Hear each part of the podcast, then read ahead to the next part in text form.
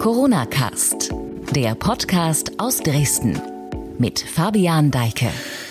Jetzt ist genau geklärt, was für Hotels und Gaststätten ab Freitag gilt. Auch in anderen Bereichen gibt es Veränderungen, denn die sächsische Regierung hat heute eine neue Corona-Schutzverordnung verabschiedet.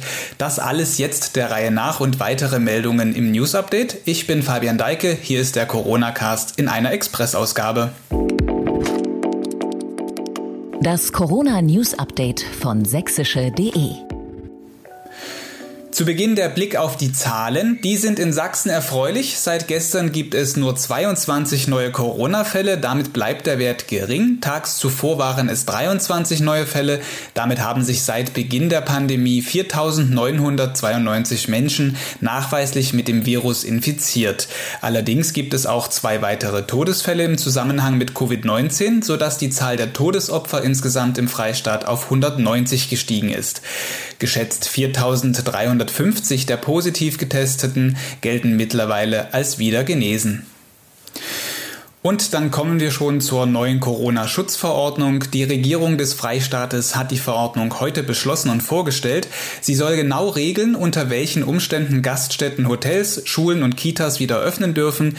Die neue Verordnung geht mit einigen Lockerungen einher. Eine entscheidende Neuerung erklärte Gesundheitsministerin Petra Köpping auf einer Pressekonferenz am Nachmittag. Wir wechseln vom landesweiten auf regional begrenzte Maßnahmen. Das Sozialministerium hat dabei die Fachaufsicht. Rechtlich zuständig werden in Zukunft jedoch die Landkreise sein.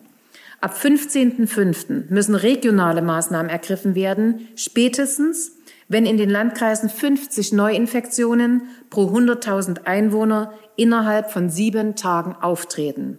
Maßnahmen können ergriffen werden für einen Landkreis, oder auch nur für eine bestimmte Einrichtung, wenn diese sich durch einen räumlich begrenzten Anstieg der Infektionszahlen zu einem sogenannten Hotspot erweist.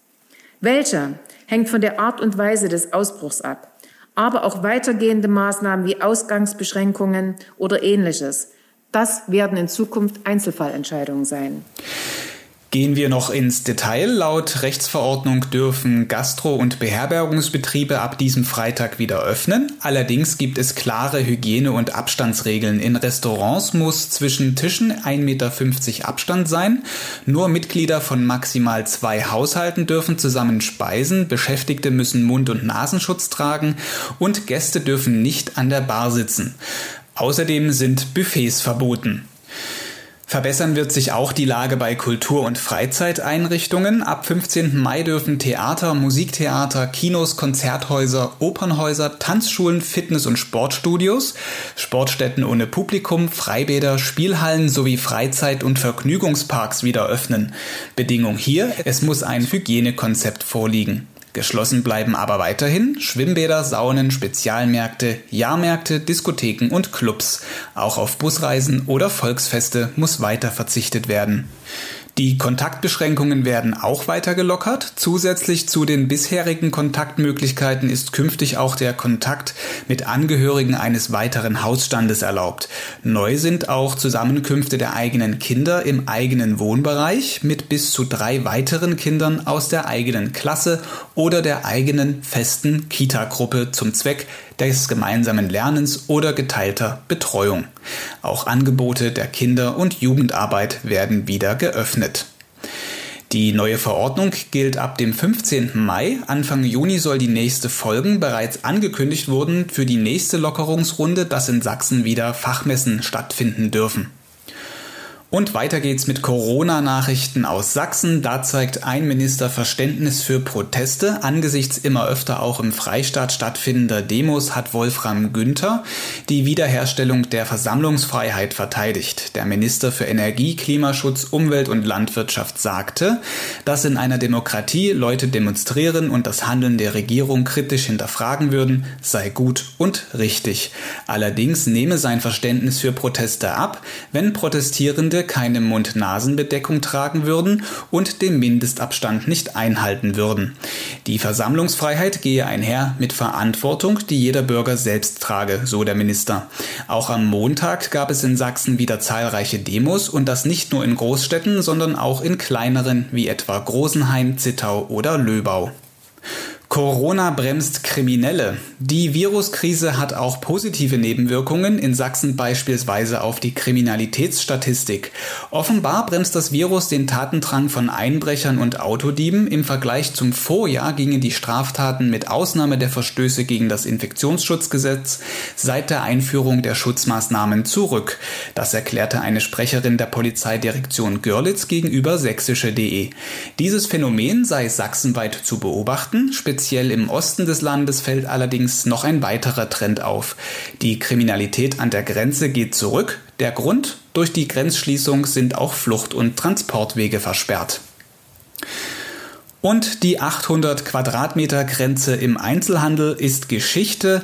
Eigentlich sollte das erst mit Inkrafttreten der neuen Corona-Schutzverordnung gelten. Nun hat das Oberverwaltungsgericht in Bautzen schon Tatsachen geschaffen. Denn vier sächsische Elektronikfachmärkte haben sich durchgesetzt. Sie hatten gegen die aktuell geltende Corona-Schutzverordnung des Freistaates widersprochen.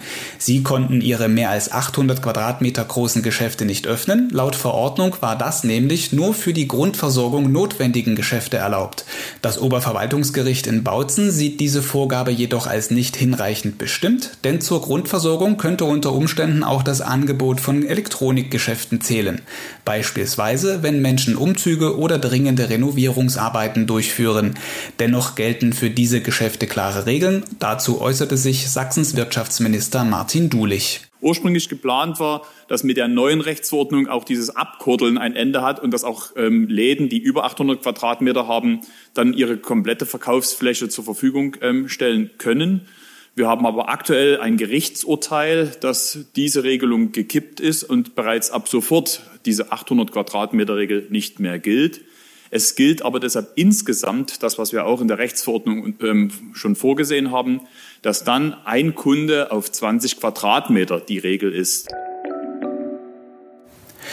Das war das News Update für heute. Morgen gibt es wieder eine längere Version des Corona Casts. Ich spreche mit Anke Langner. Sie ist Professorin der TU Dresden am Institut der Erziehungswissenschaften und natürlich geht es dann um das Thema Schule und Kita in Zeiten von Corona.